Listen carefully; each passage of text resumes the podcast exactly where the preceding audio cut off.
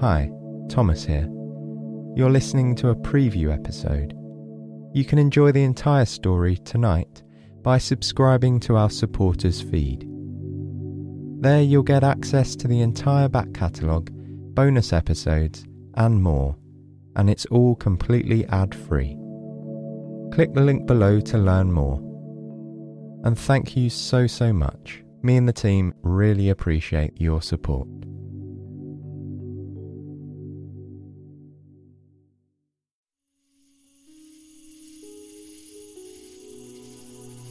It is a cool autumn night, and you're standing at the edge of a deep, dark forest somewhere in the wilderness of northern India. While much of the country sees a lot of rain at this time of year, this region isn't as wet. So you're hoping for a pleasant night ahead. The forest is abuzz with the chirping of insects. You're mesmerized by the environment here. The picturesque scenery full of tall, green trees, and the winding path that rises and falls before you. The hills are covered in different kinds of vegetation that you're not familiar with. There are large, reedy trees with clusters of leaves. You can hear them rustling in the cool evening breeze. Every once in a while, a gust shakes a handful of leaves off the branches overhead. They fall to the ground around you in a shower of muted gold, red, and orange. For a moment, you're in your own perfect autumn paradise.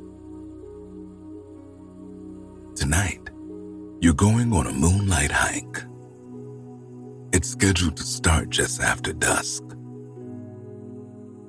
At sunset, the world was awash in hues of deep orange and rose pink, but an inky blue started to settle in the sky above, showing you that night was on its way. One by one, the stars began to twinkle overhead. You watched as the sky grew darker until it looked like the deepest parts of the ocean with the little pinpricks of silver here and there. Now, night has fallen and calm has settled on the forest. You're waiting near a trailhead to begin your hike. Your local guide is here too. He'll be the one to help you navigate this wild terrain. He's brought along some water, sweet tea, and snacks, which you'll share along the way. He tells you now that the trek will be about four or five hours long. And if you're lucky, you might catch a glimpse of some of the animals that call this part of the country home. The guide mentions that tonight's hike will be even more special because of the full moon. It's sure to bring out the beauty of the landscape, he says. When it's time to head out, you follow him along a gentle incline. Up ahead, there's a path that will lead you into the heart of the forest. From here, you can only see that it disappears into the shadowy trees.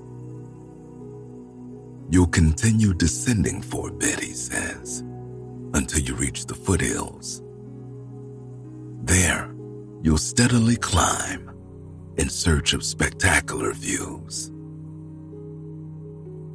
The ground is rough and the path isn't well marked, making you even more grateful to be with someone who knows the way. The condition of the trail makes it clear that not many people venture out this far into the wilderness. It's exciting, you think, to be taking a less traveled path hiking into an area that few have had the pleasure of seeing firsthand. You wonder just how many people have walked where you are walking now over the years. the ground crunches beneath your shoes, and the gravel and leaves give way to your footfalls. As you walk down this path, you look around, taking in all the sights and sounds.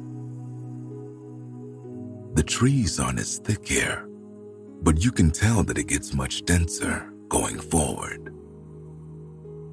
The thinner trees gently sway in the wind their trunks seeming to wave at you as you pass, while the sturdier ones seem to brace themselves against the gust. Their branches quiver. If you were here in the daytime, you know the leaves would make them look like they were shimmering. Since it's gotten quite dark, you can't really see the exact colors of the leaves anymore but you can tell that every tree is a little different.